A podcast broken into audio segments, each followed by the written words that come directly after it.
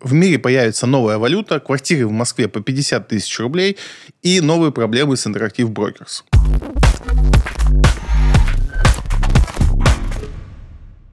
Бразилия и Китай заключили соглашение об использовании юаня в торговых операциях. Это интересное событие, то, о чем э, часто идет разговор о смене парадигмы ухода от доллара. Почему именно Китай и Бразилия, почему именно этот момент интересен? Россия только такая выступала за то, чтобы сменить эту парадигму, уйти от доллара в сторону юаня, и при этом Китай такой вроде не высказывал особого интереса к этому процессу, ну, вроде как они не хотели быть э, новой резервной валютой, и вот это вот все. Россия почему это дело? Понятно, что есть санкции, есть э, проблемы с долларовой ликвидностью. Нас загнали в эту проблему, и мы стали об этом очень много говорить.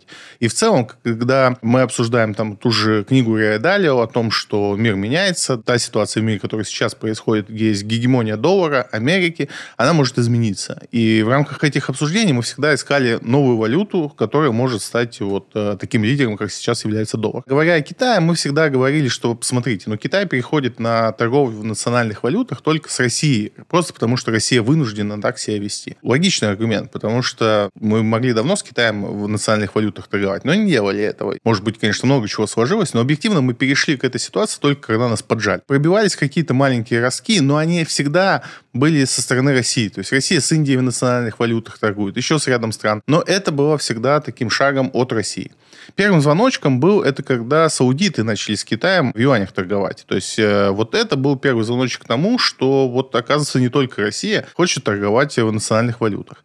И вот теперь это огромный шаг, когда Китай и Бразилия, а Бразилия это очень большая экономика, входящая там в топ-20 крупнейших экономик мира, переходит на национальные валюты. Более того, они делают достаточно агрессивно. Между тем, как они об этом заявили, до появления первого клинингового центра, клининговые центры нужны для того, чтобы как раз вот э, обеспечивать вот эти транзакции быстрее.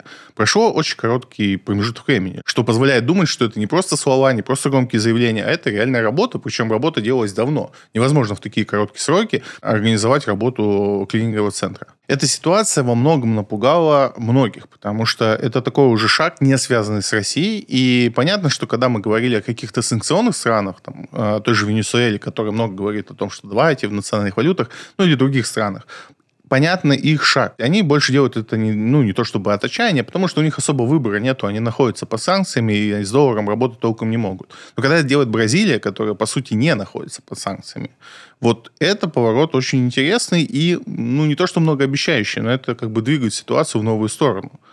Потому что до этого всю эту риторику, все эти действия предпринимали только те страны, которые находятся под санкциями. Бразилия не находится под санкциями. Там нет такого направления санкционного давления. То есть у них с Америкой там свои взаимоотношения.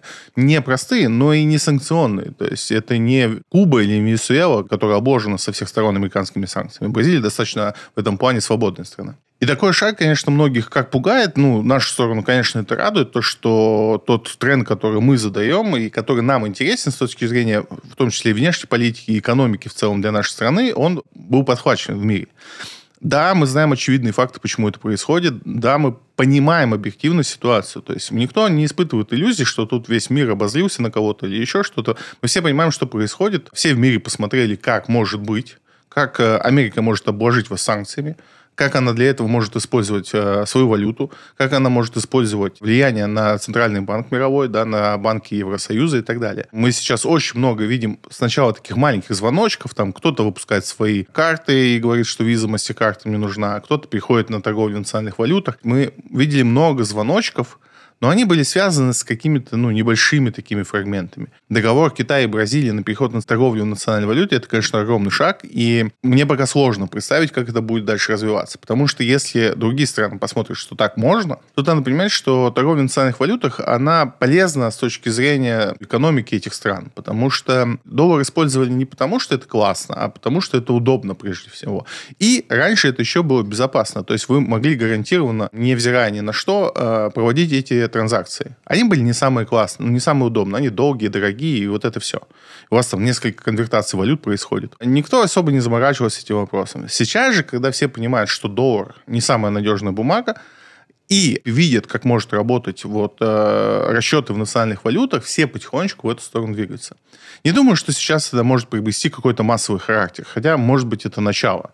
Но, с другой стороны, если все страны, которые не находятся под э, прямым влиянием Америки, перейдут на те системы, которые позволяют им в том числе торговать своими валютами, то э, вот гегемония доллара в этот момент заканчивается. Потому что тогда Америке нечем угрожать. Вспомните историю о том, как нам угрожали отключением свифта. Это же была истерика массовая. Причем нам угрожали это там в 2014 году и позже. И все боялись этого, того, что это произойдет по одной простой причине. У нас коллапс в экономическом плане, что мы не можем торговать, потому что у нас все было заточено на SWIFT-переводы. Это тоже все увидели, и все увидели, что это может произойти. И сейчас, когда страны готовятся к, этому, к этим событиям, тут, конечно, понимаешь, что ты уже больше не поугрожаешь свифтом. Ты там раз-два поугрожаешь, и все скажут, да идите вы, мы вообще, у нас все готово, мы будем торговать в тех валютах, которые нам вообще интересны. И тут самым страшным событием, как по мне, может случиться то, если Китай договорится с Индией о торговле в национальных валютах. И тогда большая часть экономики, мировой экономики, будет проходить не в долларе. И это будет начало конца если мы сейчас на их отношения посмотрим, они не самые близкие, они достаточно тяжелые, у них есть свои территориальные споры, у них, в принципе, есть соперничество в тех регионах присутствия, где они есть. Они единственное Африку-то между собой не делят, там Китай полностью сидит. А вот по Азии у них есть друг другу вопросы. И, конечно, не видится сейчас такой истории, что Индия и Китай смогут договориться о торговле национальных валютах. Но если это произойдет, это, конечно, будет феноменальная история. И вот тут уже все вот эти прогнозы дали о том, что мир меняется, можно будет уже серьезно рассматривать не на теоретических каких-то или не на исторических данных, что все империи рушатся, да, а на фактическом то, что происходит. Вся гегемония Америки держится на том, что вся финансовая система мировая крутится вокруг ее валюты. Это позволяет Америке много чего, чего не позволительно другим странам. И если эту гегемонию отобрать, разрушить, то, конечно, Сложно представить, что будет дальше, но нам не повезло, мы живем в век перемен. В Госдуме рассказали о работе БРИКС над новой валютой. И это вот продолжение темы, э, что называется. БРИКС э, намного больше, чем страны НАТО, в том числе. Достаточно большое объединение с точки зрения экономики и количества людей, которые входят в эти страны. Вроде как на Госдуме у нас тут проговорились, что уже есть готовое решение по новой валюте для стран БРИКС. Это вторая альтернатива э, мировой валюте. У нас есть юань как альтернатива доллара, но опять же у нас есть Китай, который говорит, что мы бы не хотели, чтобы наша валюта была резервной резервная для всего мира. И у нас есть возможность, а точнее это уже переходит такое в, конкретные предложения, создать валюту стран БРИКС. То есть это не будет валюта, которую мы будем использовать в каждой стране, как евро, допустим, в Евросоюзе, но это будет валюта, которую могут использовать для э, расчетов. И тут вопрос в том, что она не будет заточена для расчетов именно для стран БРИКС. Она будет использоваться всем, кто захочет это использовать. Если эта технология будет позволять совершать быстро и дешево платежи, то, в принципе, никакой проблемы, что страны возьмут на вооружение, нет. Ну, то есть, как сегодня используют там евро. Евро – это валюта Евросоюза. Опять же, не все страны Евросоюза там еще, может, внедрили евро, то есть есть еще какие-то отголоски. Но в том числе многие страны используют э, для расчетов э, каких-либо покупок-продаж евро как альтернативную валюту. Я так понимаю, что валюта БРИКС, она создается как раз противовес нежелания Китая быть валютой э, для всего мира. И такая валюта, конечно, может быть интересной. Если ее создадут э, по тем правилам, которым сейчас недостаточно, а именно привяжут э, валюту не просто к бивалютной корзине. Сейчас основная идея того, что как будет номинирована валюта, то есть условно возьмут там 5 э, стран БРИКС, среднюю цену их валют, и вот столько будет стоить новая валюта. Это классическое представление о том, как создаются вот подобные валюты. Но есть много идей привязать их к реальным товарам. У нас была там э, год назад идея привязать там что-то к газу, но такое себе, газ достаточно волатильная штука. Всегда была идея у всех, и это привязывать деньги к золоту, и, в принципе, раньше так и происходило, и, конечно, потом валюты все подвязывали, потому что в этом есть там определенные сложности. Нельзя проворачивать разные махинации, но в целом, если у вас нет планов на эту валюту устраивать какие-то мошеннические схемы, то никакой проблемы привязать ее к золоту нет. И тогда это будет валюта, которая будет многим интересна, в том числе как резервная, потому что золото имеет, э, в принципе, резервный потенциал. Почти все страны и центральные банки стран используют золото как э, резерв. И, конечно, такая валюта может быть интересна. Пока это только предложение, я так понимаю, что на ближайшем саммите в ЮАР это предложение будет озвучено и более подробно будет рассказано, что это за валюта и какие идеи по ней есть. Наблюдаем за этим. Опять же, очень интересно развиваются события сейчас.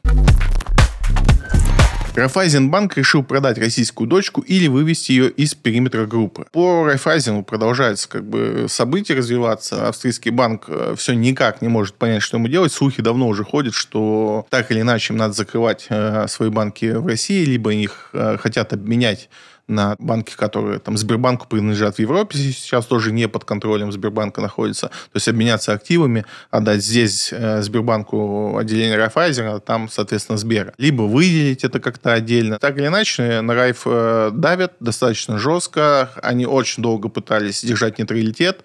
Они пытаются это делать до сих пор. У них на уровне правительства нет единой позиции по поводу происходящего. И население Австрии тоже хотело бы оставаться нейтральным. То есть я так понимаю, что австрийцы сейчас хотят стать новой Швейцарией. Швейцария потеряла свой статус, став участником конфликта. И, конечно, теперь многих, кто использовал швейцарские банки как надежные банки, у них появились вопросики, им нужно искать, куда теперь прятать капиталы. И вот я так понимаю, что Австрия очень хочет занять это место и всячески пытается это сделать делать. Но Австрия часть Евросоюза, и, конечно, ей будет сильно непросто занять сейчас какие-то лидирующие позиции в этом плане.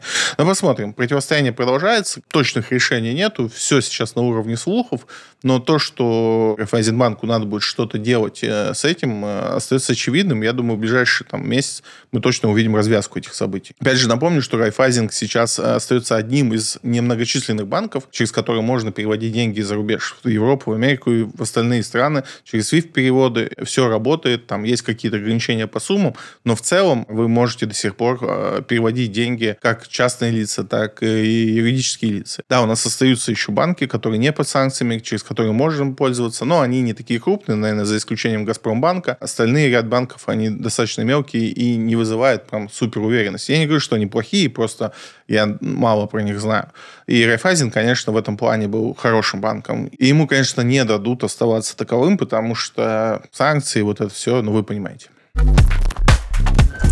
Bloomberg пересчитал плюсы для России от ухода западных зерновых трейдеров. Интересное развивается событие, интересно то мнение, которое выдвигает Bloomberg по поводу них. Для тех, кто не знает, торговля всеми товарами, ну, я имею в виду торговля между странами товарами, в том числе такими, как зерно, происходит через трейдеров. И, как правило, трейдеры — это какие-то мировые компании, которые там много-много лет занимаются этим делом, все такое. А если мы говорим про зерно, то большинство зерна из России, когда мы его продаем куда-то за границу, оно обеспечивалось, собственно, трейдерами регионами ряда компаний, в основном это американские, канадские компании, есть европейские компании, которые, собственно, обеспечивали цепочку продаж. И это происходит во всех товарах, особенно там в нефти, в газе, во всем вот в этом. Российских трейдеров, по сути, не было на зерновом рынке. Если, допустим, на газовом рынке там у нас полно, и, в принципе, где-то по рынкам мы присутствуем, то на зерновом рынке а, российских трейдеров практически не было. Ну, точнее, они были такие мелкие, что, в принципе, их даже не учитывали при формировании какого-то расчетов, там, сколько мы продадим. Bloomberg пишет про то, что трейдеры зерновые уходят. Причем он в этом видит много плюсов для России.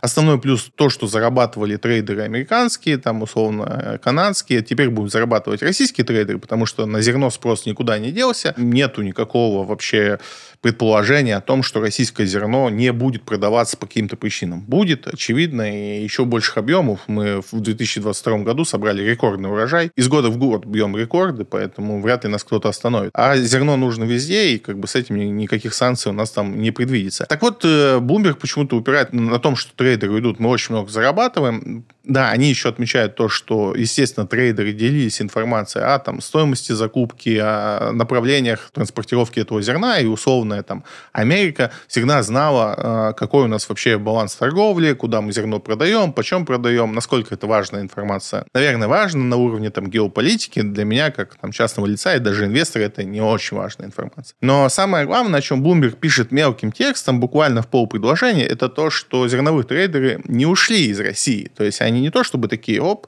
санкции, мы уходим. Нет, их попросили уйти. И попросили уйти достаточно быстро. Кому-то дали чуть больше времени, и последние сейчас должны уйти в марте этого года. Кто-то очень быстро собрал чемоданы и свалил. Все по той же причине, потому что, ну, раз как бы все уходят, то надо было и для наших полян расчищать. Мне кажется, это очень правильное решение. Я не видел, в принципе, критики этого решения. Даже он, Блумберг, считает, что это правильное решение. И вот таких бы решений от нашего правительства хотелось бы побольше. Какие-то вещи мы точно можем делать, в том числе из-за того, что это эксклюзивный товар да, такое как зерно, на спрос на который там всегда будет, никакой проблемы с этим. Почему мы не делаем так в других отраслях, в которых тоже такая проблема имеется? Ну, для меня пока вопрос, но думаю, мы еще увидим такие решения.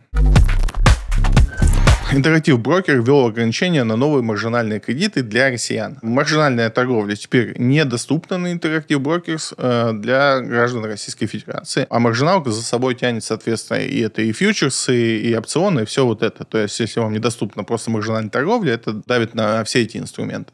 И тут надо, опять же, напомнить мое любимое предостережение, что не думайте, что вас кто-то ждет в Interactive Brokers. Не будет там лучше становиться, и там будет только все усложняться, будут новые ограничения, будут новые какие-то препоны. Более того, вы сейчас уже находитесь достаточно в дурацком положении, потому что вывести деньги сейчас в России из Interactive Brokers э, возможно в нормальном режиме только на Райфайзенбанк, который, как только мы говорили, сейчас может вообще исчезнуть из России. Как вы будете в этом случае заводить деньги из Interactive Brokers обратно в Россию, очень большой вопрос. Опять же, хочу напомнить, что открывая брокерский счет в Interactive Broker, вы открываете не в американском брокере, почему-то 99% думают именно так.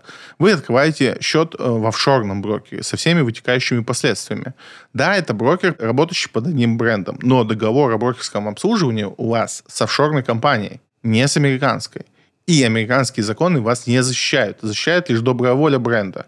То есть сегодня бренд говорит, что да, в рамках доброй воли мы на территории офшорного государства исполняем все там, законодательные требования американского офиса. Но завтра это может поменяться. И никто ничего не сможет сделать, потому что с точки зрения даже юридической они абсолютно правы. Это разные юрисдикции, разные правила и все разное. Поэтому еще раз, э, риски для вас очень большие, если вы пользуетесь иностранным брокером. Неважно, интерактив брокер, какой-то еще брокер. У них одинаковые риски в этом плане. Они не будут о вас заботиться такие добрые самаритяне, которые пытаются вам сделать хорошо. Нет, они бизнесмены, которые зарабатывают деньги. И как только у них есть малейший намек на то, что из-за вас у них будут проблемы, они сольют вас. Нисколько не заботьтесь о том, сколько вы там потеряете деньги. Поэтому, если вы э, резидент Российской Федерации, вы собираетесь жить на территории России, не собираетесь там релацировать, не собираетесь менять гражданство, очень плохая идея иметь счет в Interactive Brokers. Это не инвестиционный совет, но подумайте о том, чтобы сейчас там закрыть э, счета за границей, перевести эти деньги в Россию. Опять же, если вы собираетесь жить дальше в России, как-то придумать им здесь применение, потому что оставлять их в офшоре сейчас, ну, такое себе, и дальше будет хуже. Вы же посмотрите на повестку, ничего хорошего для офшорных зон у нас не предвидится. Не с нашей стороны, мы не собираемся упрощать э, эти режимы, не со стороны там Европы, Америки. Поэтому еще раз подумайте, если все еще имеете открытый брокерский счет. Мишустин заявил о работе над выпуском ОФЗ в дружественных валютах. Это интересная история. Опять же, для российских инвесторов э, разнообразие инструментов это всегда плюс, а у нас сейчас есть с этим большие проблемы, так как у нас э, сейчас нерешенные вот эти заторы с евроклиром, с покупкой иностранных бумаг, э, все с этим сложно.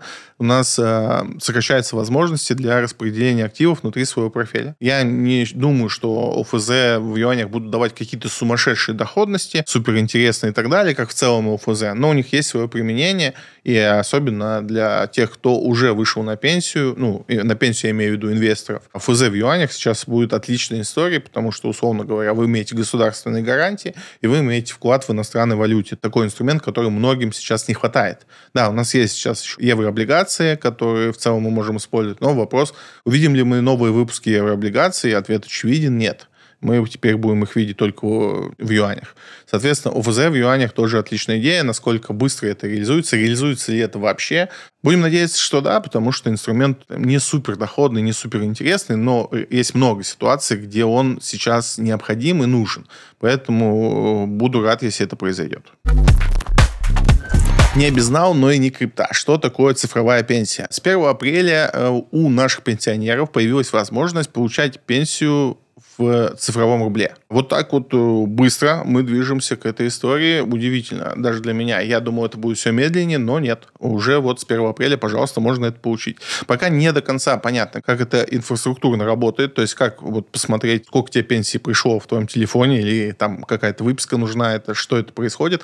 Но выписка из банка не поможет, потому что тут есть разница. Давайте еще раз про цифровые рубли. Это третий вид валют, у которого есть принципиальное отличие от двух остальных. В чем плюс цифрового рубля? Единственный, который можно причислять, потому что их глобально нет. Цифровой рубль номинируется Центральным банком и учитывается Центральным банком в отличие от э, денег на вашем счету. То есть, условно говоря, вы сейчас обладаете там 100 тысяч рублями, которые лежат у вас на счету в каком-то банке. Так вот, если банк разоряется, ну, я утрирую, но условно, эти деньги теряются вместе с ним, потому что хранителем этих денег был конкретный банк. Если мы говорим про цифровой рубль, то обеспечение по этому цифровому рублю несет Центробанк. То есть, неважно, как вы храните это, но Центробанк несет ответственность за эти деньги. Это принципиальная разница. Глобально дальше разницы нет. Это одинаковые валюты, просто другой вид. Они используют это также, они номинированы один к одному, то есть э, цифровой рубль равен одному рублю любому. Наличному, безналичному – это единая единица. Поэтому глобально каких-то преимуществ от него нету, он просто новая форма денег, которая более удобна, более технологична, ну давайте так скажем, да, дешевле переводить это все, дешевле это все учитывать, инфраструктуры для этого задействуется меньше, в принципе, управляется из одного центра, там, центрального банка. Мир развивается, технологии развиваются, и вот сегодня мы можем позволить себе такую штуку. Там нет никаких супер преимуществ, супер рисков.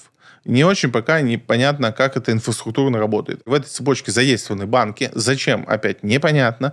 Но пока это реализуется через них. То есть у нас есть 16 банков сейчас, кто может э, получать пенсию в цифровом рубле. И если вы там э, попали вот в счастливчиков, кого распределили, сейчас пока нельзя написать заявление, чтобы получать в цифровом рубле, но вам могли предложить э, это сделать.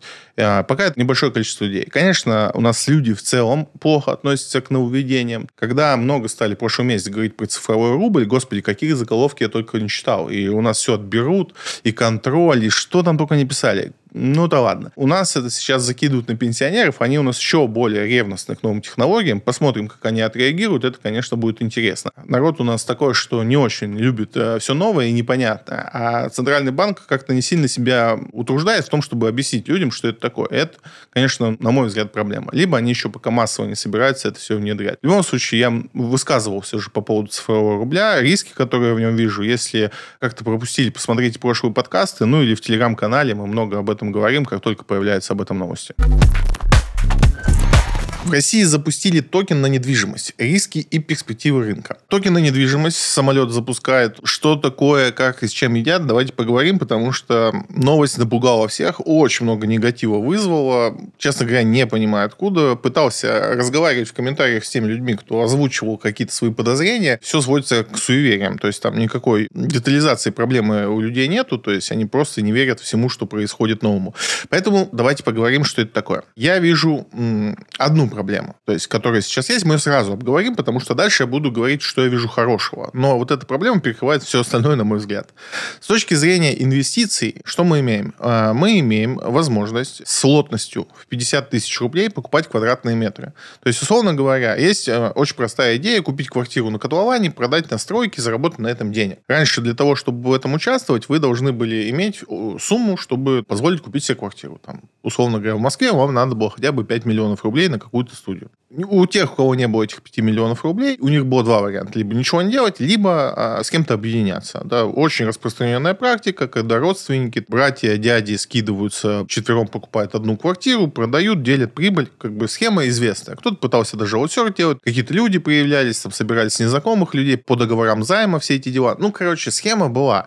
И она известна, она понятна. Многие до сих пор в регионе э, думают о том, что вот классная идея купить квартиру в Москве, сдавать на пенсии, зарабатывать, и вот это все все. В общем, Здесь нет э, речи о сдаче в этой схеме, да, когда мы говорим о токенах на недвижимость. У вас есть, э, условно говоря, возможность купить э, лотность меньше метра. Если раньше вы могли купить только квартиру, то сегодня вы можете купить, условно говоря, 20 сантиметров в квартире. И это позволяет сделать там ЦФА, цифровые финансовые активы, то есть это все завернуто в эту оболочку. От 50 тысяч ход, пожалуйста, покупайте. И самая главная проблема, которую я вижу, что сегодня вот эта схема купить на котловане, продать э, по итогу, она не особо инвестиционно работает, потому что сегодня рисков э, в стройке стало значительно меньше, чем раньше. У нас сегодня есть э, escrow счета, которые, в принципе, защищают вас от банкротства застройщика и недостроя и так далее и тому подобное.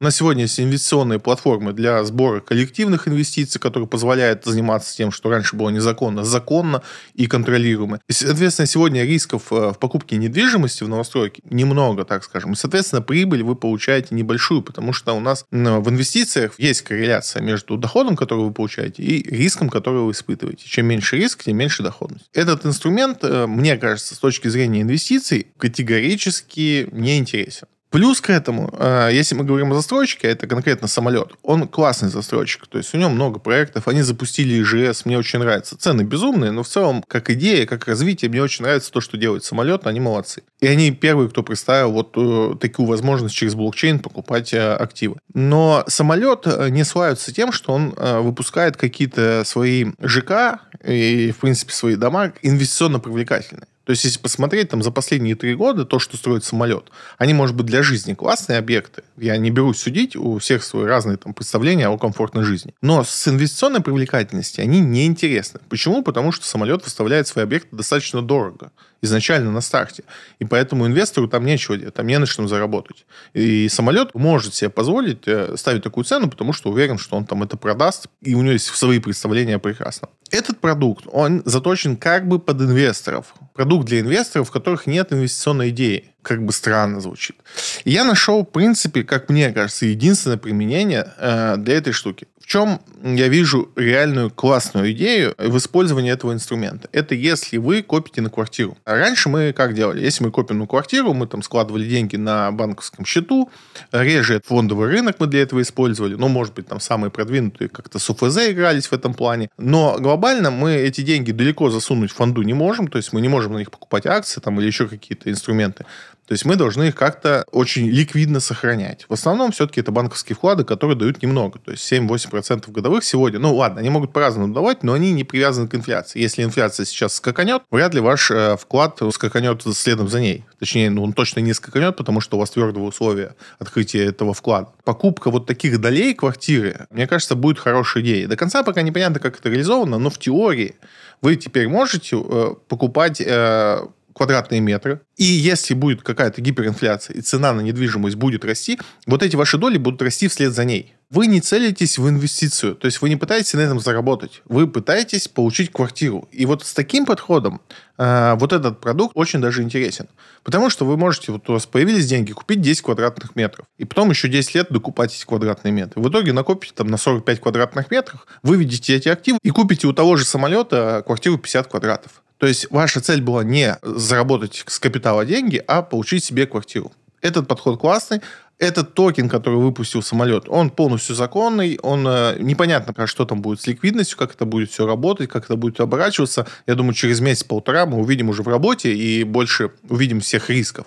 Но глобально я вижу только одно ему применение, потому что все остальные истории, то, как это презентует даже сам застройщик, что это инструмент инвестора, ну, это, конечно, вызывает большие сомнения. Мы можем долго рассуждать по поводу цен на недвижимость. И тут, если вы думаете или знаете, что цены на недвижимость скаканут там в следующем следующем году в два раза, то почему нет? И вы можете купить тот же токен, это даже будет удобнее, потому что с квартиры есть определенная морока, там договора, ДДУ и вот это вот все, то с токенами все очень просто. То есть вы просто покупаете токен, и у вас нет никакого проблемы потом рассчитываться по нему. Самолет сам рассчитает вас, когда там достроит определенный ЖК и продаст новостройки в этом доме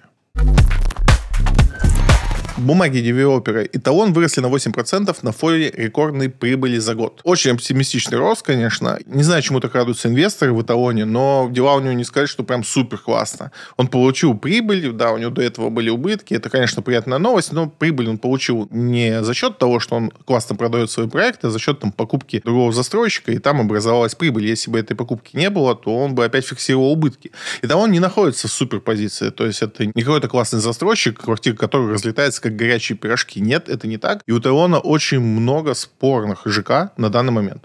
Я лично приезжал на несколько объектов эталона, и это, конечно, вызывает очень много вопросов.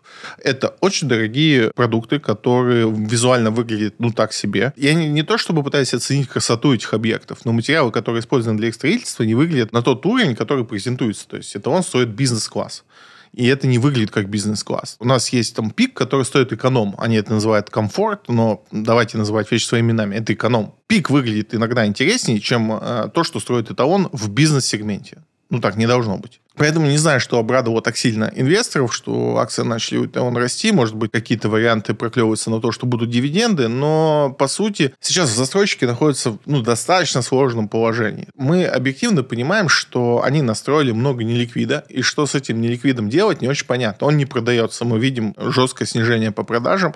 Особенно в неликвидных каких-то местах. В какой-то момент, когда у нас разгонялась вся эта история с ипотекой, особенно субсидированной ипотекой, можно было строить в поле, 23 этажа, можно 35 этажей строить, это все равно продастся, потому что была ипотека очень дешевая, до этого ее не было, люди на эйфории скупали все подряд. С точки зрения инвестиций, все, что построено в Новом Москве, просто оторви и выкинь, потому что это совершенно неликвидное жилье сейчас в большинстве случаев. Не все объекты, да, там есть какие-то удачные моменты, но в целом это неликвидное жилье, которое не продать, не сдать по нормальным деньгам не получится. Вот таких объектов очень большое количество. Как с этим будут разгребаться застройщики, не очень понятно. Цены они не хотят снижать. Почему-то со всех щелей сейчас орут, что цены на недвижимость падают. Я не понимаю, откуда у людей такое представление. Что бы мы ни посмотрели, какой бы график вы ни посмотрели, цены не падают. Цены у застройщиков растут. Цена по сделкам растет. То есть посмотрите на то, что декларирует тот же Дом Клик. Они же ведут статистику по продажам, не по хотелкам на Циане, да, там многие говорят, вот там на Циане вот такую цену поставили, но эта цена не настоящая, на самом деле сделка пройдет по другой цене. Согласен, такого много.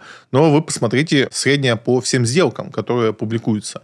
И там нет снижения цены. Ну, какой-то заметный, хотя бы там на 10-15%. Мы видим жесткое снижение цены на аренду. Это есть. Зачем вы с этим спорите, если это есть? Но цены на квартиры снижения нет. И по некоторым объектам есть рост и не маленький. В среде там, инвесторов, которые мы часто обсуждаем, там, кто обсуждает там, покупку с точки зрения инвестиций какие-то объекты, вот у нас есть Руставель 14, это проект от ПК. Мы часто на нем как бы как некую среднюю точку отчета берем его, потому что он многим знаком, узнаваемый, многие про него знают как про этот проект. С ноября э, по сегодняшний день квартиры в нем выросли по цене. Мы берем самую дешевую 20, 20 квадратов, самую дешевую студию, не второй этаж. Цена с ноября по сегодняшний день выросла на 2,5 миллиона на 20-квадратную студию. А вот вы где-то видите падение цен на недвижимость. Я пока не вижу.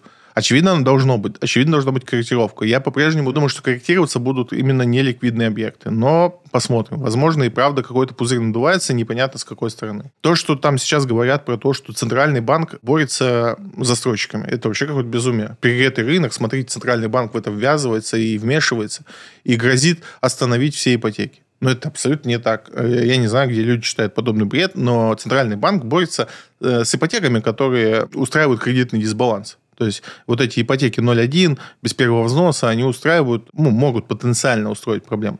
Но это не означает, что у нас там недвижимость перегрета. Проблема конкретными с этими ипотеками. И даже так, проблема не с ипотеками, а проблема в том, что у банков есть куча кредитов, не обеспеченных недвижимостью. Центральный банк переживает за банки, а не за вас. Это тоже надо понимать. Я не знаю, откуда столько оптимизма э, в застройщиках. Мы видим, что застройщики сейчас э, являются неким локомотивом нашей экономики в целом. Надо э, туда и металл отправлять, и много всего другого, и рабочая сила. И, скорее всего, мы увидим еще много мер поддержки в ближайшие там, 5 лет, а они каждый год новые и каждый год увеличиваются. Но так или иначе, дела конкретные у талона идут, ну, не супер. Будем смотреть, что будет на следующем отчете.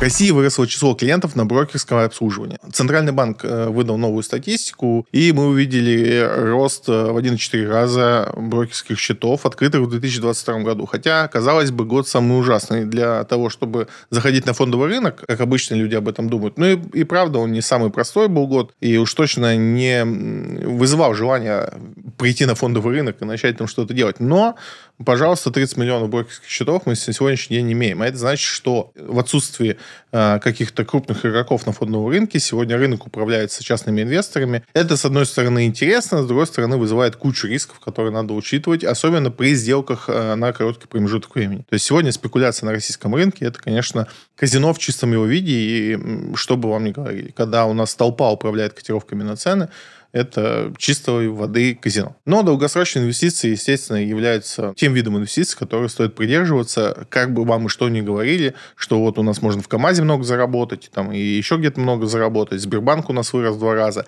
Это классно, что компании растут, и если мы посмотрим на то, что в России происходит по производству товаров, по реализации там металлопроката, по той же продаже лесоперерабатывающей отрасли. В принципе, мы сейчас находимся в слишком хорошем положении, чтобы кричать о том, что у нас кризис кризис. Да, э, санкции и все остальное немножко отбросили нас назад, но, в принципе, по основным показателям экономики и производства мы находимся на уровне 2021 года, что, ну, не так далеко нас отбросило. Хорошее время для того, чтобы проиграться на фондовом рынке. Но рисков остается огромное количество. И поэтому я бы вам сильно не советовал играться в акции в короткую, то есть попытаться поймать удачу за хвост, предположить, куда пойдет акция. Если вы выбираете компанию, то у вас должен быть фундаментальный подход к этому. То есть если вы покупаете Сбербанк не потому, что там будут высокие дивиденды, а потому что это хорошая компания, она потенциально не имеет рисков по новым санкциям, она все равно и так или иначе это государственная компания, которая будут преференции по финансовому рынку и бла-бла-бла-бла. То есть если вы с таким подходом выбираете компанию, все у вас будет хорошо. Если же вы их выбираете по сигналам из телеграм-чата, где вам написали, что одобрит дивиденды, она X3 сделает, это очень плохая стратегия. С большей долей вероятности вы потеряете часть своего капитала.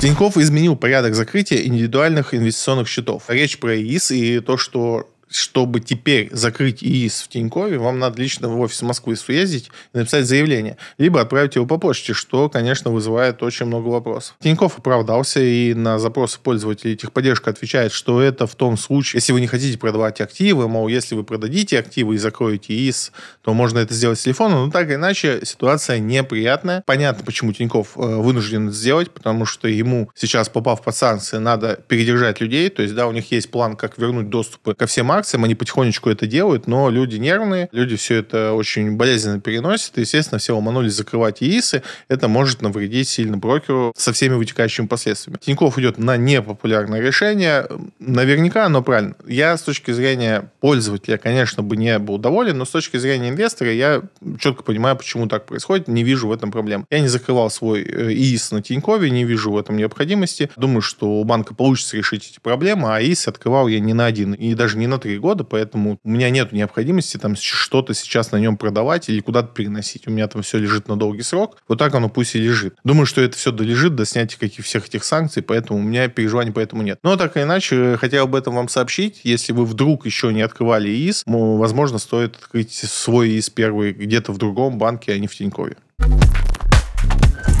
Законопроекты об ИИС нового типа внесут в Госдуму в апреле. Возвращаемся к теме ИИС-3. Много о нем мы говорим и ждем его. К нему готовится законодательная база, потому что с точки зрения закона сейчас он невозможен. Что мы на сегодняшний день знаем? Э, есть э, много интересного, есть то, чего бы еще хотелось увидеть. Первое самое интересное, что теперь вы можете иметь три ИИСа. Раньше можно было только один. Точнее как, вам могли открыть их хоть пять. Но в этом случае вы не получали льготу, и это была проблема. Часто банки этим пользовались. Короче, теперь их может быть три, и это хорошо. Вы можете пополнять на любую сумму. Раньше, напомню, можно было пополнять на миллион в год, и это была проблема, потому что если вдруг у вас там крупная продажа, вы хотите деньги на ИИС положить, у вас были ограничения. Скорее всего, ИИС третьего типа объединит два типа льготы э, на одном счету, то есть вы будете получать с 400 тысяч налоговый вычет и, соответственно, отмену НДФЛ на прирост капитала. Точно сумма по вычету еще неизвестна, но она как-то вообще не обсуждается. Возможно, она перетечет вот в том виде, в каком и есть. И это основные моменты. Есть предложение по поводу того, что на ИИС могут убрать налог э, НДФЛ с дивидендов и облигаций. Причем с облигацией тоже очень важный момент. Сейчас на ИИС-2 вы не платите налог с купонного дохода, и, соответственно, как-то по ИИС-3 э, эта тема умалчивается. То есть пока не очевидно, будем ли мы платить налог с купонов, непонятно. Но было бы круто, если бы эта льгота бы переехала в третий ИИС, и еще бы добавилась льгота на дивиденды, было бы, конечно, очень интересно. Но это пока все, что известно. Ждем официального релиза по ИИС-3. И это все на сегодня. Осталось ответить на ваши вопросы. Я купила квартиру в Таиланде всего за 500 тысяч рублей. Беспроцентная рассрочка. Гарантия дохода, доход в долларах. Уже в следующем году буду сдавать. Почему вы говорите, что это плохая инвестиция? Я никогда так не говорил, но в целом, да, отношусь не очень позитивно к подобным роду инвестиций. Во-первых, вы еще ничего не купили, вы взяли в рассрочку недвижимость. Э, заплатили за нее, ну, из того, что вы пишете 500 тысяч рублей, наверное, 10%. И, скорее всего, раз в следующем году собираетесь сдавать, у вас попросят всю остальную сумму. Что, на мой взгляд, достаточно рискованно. Если у вас сумма покупки 5 миллионов, вы заплатили 500 тысяч, если у вас 4,5 миллиона, или как вы рассчитываете рассчитаться. Проблема не в том, что я не верю, что у вас есть 4,5 миллиона, проблему я вижу в том, чтобы сейчас завести 4,5 миллиона в Таиланд. В этом может быть определенные сложности. Что касается гарантии дохода, опять же, мне кажется, вы не до конца понимаете, как в Таиланде, и да и, в принципе, и в России, и во многих других странах работает гарантия дохода. Это ваши же деньги, которые вам просто вернут. То есть, если вам гарантируют доход в течение года, там, условно говоря, 5 тысяч долларов, в течение трех лет, то есть вот 15 тысяч долларов вы переплатили за эту квартиру от реальной стоимости, которую вам в течение следующих трех лет вернут типа доходом.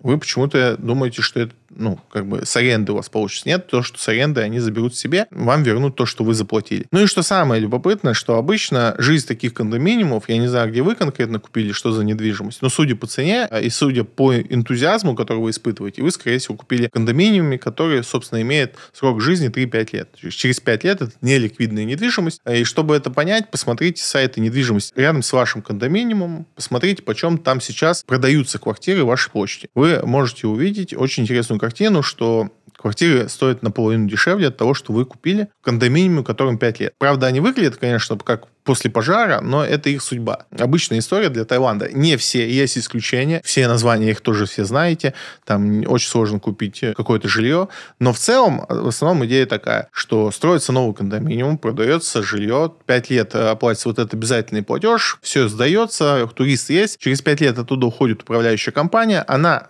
по всем вариантам права, то есть она вам платила 5 лет доход, сдавала, зарабатывала, все было хорошо, через 5 лет она уходит, туда приходит непонятно кто, домом перестают управлять, он начинает гнить, там начинает появляться плесень, не меняются лампочки, он за год приходит в такое состояние, что эта недвижка никому не нужна. Поэтому стандартная инвестиция в Таиланде обычно выглядит так, что вы находите лучшие условия без вот этого гарантированного и, и, истории, и через там 3 года после того, как вы сдаете, вы сливаете этот объект не самым э, понимающим инвесторам. И вот в таком таком круговороте можно что-то зарабатывать. Я так понимаю, что из, из того, как вы это пишете, вы это ваша первая недвижимость. Желаю вам с ней удачи и повнимательнее посмотрите на то, что происходит э, вокруг. У вас еще есть шанс отскочить. Как я говорю, что, возможно, у вас там через три года стоит эту недвижимость продать, э, чтобы не застрять в ней. Потому что потом продать ее после того, как управляшка свалит оттуда, будет достаточно сложно. Как я понял, вы хорошо относитесь к инвестициям в недвижимость. Но разве рынок недвижимости в России не перегрет? Хороший вопрос и плохой. Во-первых, понятие перегрет очень часто используют в сочетании с недвижимостью, но нет вот э, этой точки понимания, что такое перегрет, что вы в этом понимаете. Что для вас перегрет, что это обозначает? Что недвижка стоит дорого? Ну, это не так. Недвижка стоит ну, дорого, какая-то дешевле. Какие-то объекты можно брать под флиппинг, да, когда вы берете, делаете ремонт, продаете дороже. Ну, то есть я не очень понимаю термин перегрета как бы на понятийном уровне, я его понимаю. Но если мы говорим про инвестиции, вот серьезно про инвестиции, мы не можем такой термин использовать. Мы не можем говорить, там, недвижка перегрета. Мы можем конкретно говорить, что мы имеем там самую высокую цену за всю историю наблюдения за рынком недвижимости. Но это не так. Да, мы наверху, но как бы, но и не на самом.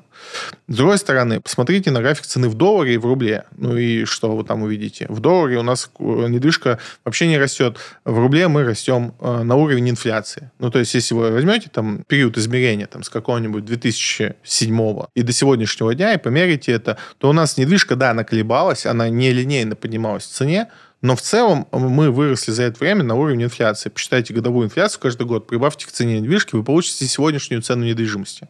Но если ничего не происходит сверхъестественно, как мне кажется, люди сегодня называют перегретым рынком недвижимости, это то, что у нас есть какие-то проекты сумасшедшие завышенными ценами, необоснованными, и в них покупают. Разные причины, почему люди покупают. В основном это непрофессиональные инвесторы. Это людям, которым что-то там рассказали. У нас есть таких примеров очень много. Особенно очень любят на уши приседать э, в регионах. У нас сейчас идет скандал по поводу МИЦа и ряда там происшествий по поводу того, как инвесторам впаривали квартиры за 20 миллионов и рассказывали, что они за год вырастут до 25. Брали на это там залог 2 миллиона. Теперь эти квартиры стоят 15, потому что они никогда не стоили даже 20. А уж тем более 25. Они всегда стоили 15 и их красная цена была 15. Просто риэлторы лапшу на уши вешали инвесторам и рассказывали, что будет 25. Не будет. Ну, не, невозможно было бы представить эту цену.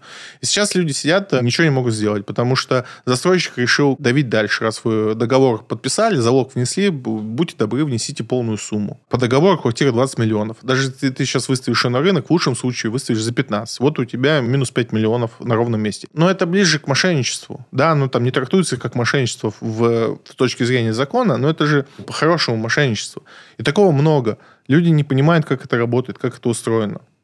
Люди думают, что классная идея под ипотеку 0.1 сейчас купить новостройку и через три года перепродать ее. Они вообще не понимают, как это устроено. Они не понимают, что их квартира в половину цены выросла. И когда они будут ее через три года продавать, они за такие деньги никогда в жизни ее не продадут.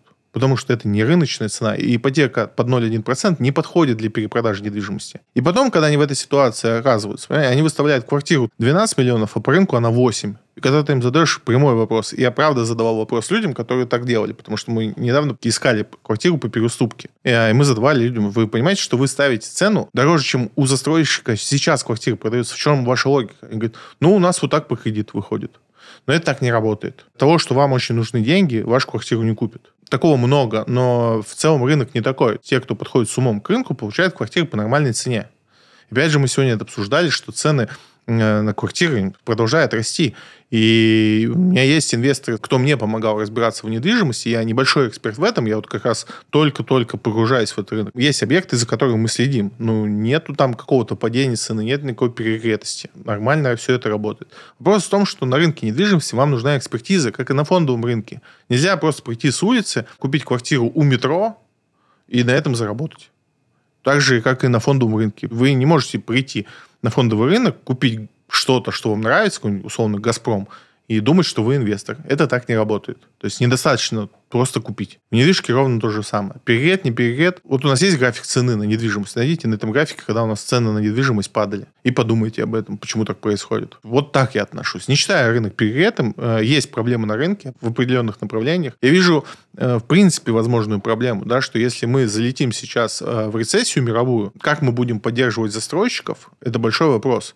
У нас фактически уровень дохода населения не растет, иностранных капиталов нет. Кто эти квартиры будет покупать, которые мы строим? Кто? Мы будем постоянно субсидировать это государством? А насколько долго государство ходит на вот эти все субсидированные ипотеки? Вот это может привести к проблемам на рынке недвижимости, но не то, что у нас там сейчас переоценена. Ну, если люди не могут покупать там э, квартиру за 10 миллионов, это не проблема. Проблема это, если люди не смогут ее даже за миллион купить. Что думаете о инвестициях в сочинскую недвижимость? Конечно, отдельно не думаю про сочинскую недвижимость, но в целом ситуация такая. В Сочи очень большой процент мошенничества. Там очень много настроено, настроено не по закону. Это долгая история, могу очень долго об этом рассказывать. Э, знаком с этой ситуацией более-менее. Вам нужен очень хороший риэлтор, который точно вас не обманет. А таких там очень много. Очень много людей, кто переехал в Сочи и выбрал для себя путь риэлтора как один из самых простых. То есть тебе не нужны там какие-то стартовые капиталы там и все вот это остальное. И очень много риэлторов, которые недобросовестны и впарят вам объект, который подходит не вам, а ему по количеству комиссий, которые он за эту сделку получит. В Сочи очень много проблем по любому направлению застройки. Многоквартирные дома, ИЖС, э, куча настроена с ошибками, это будет все либо разрушено, либо отобрано, либо еще каким-то образом.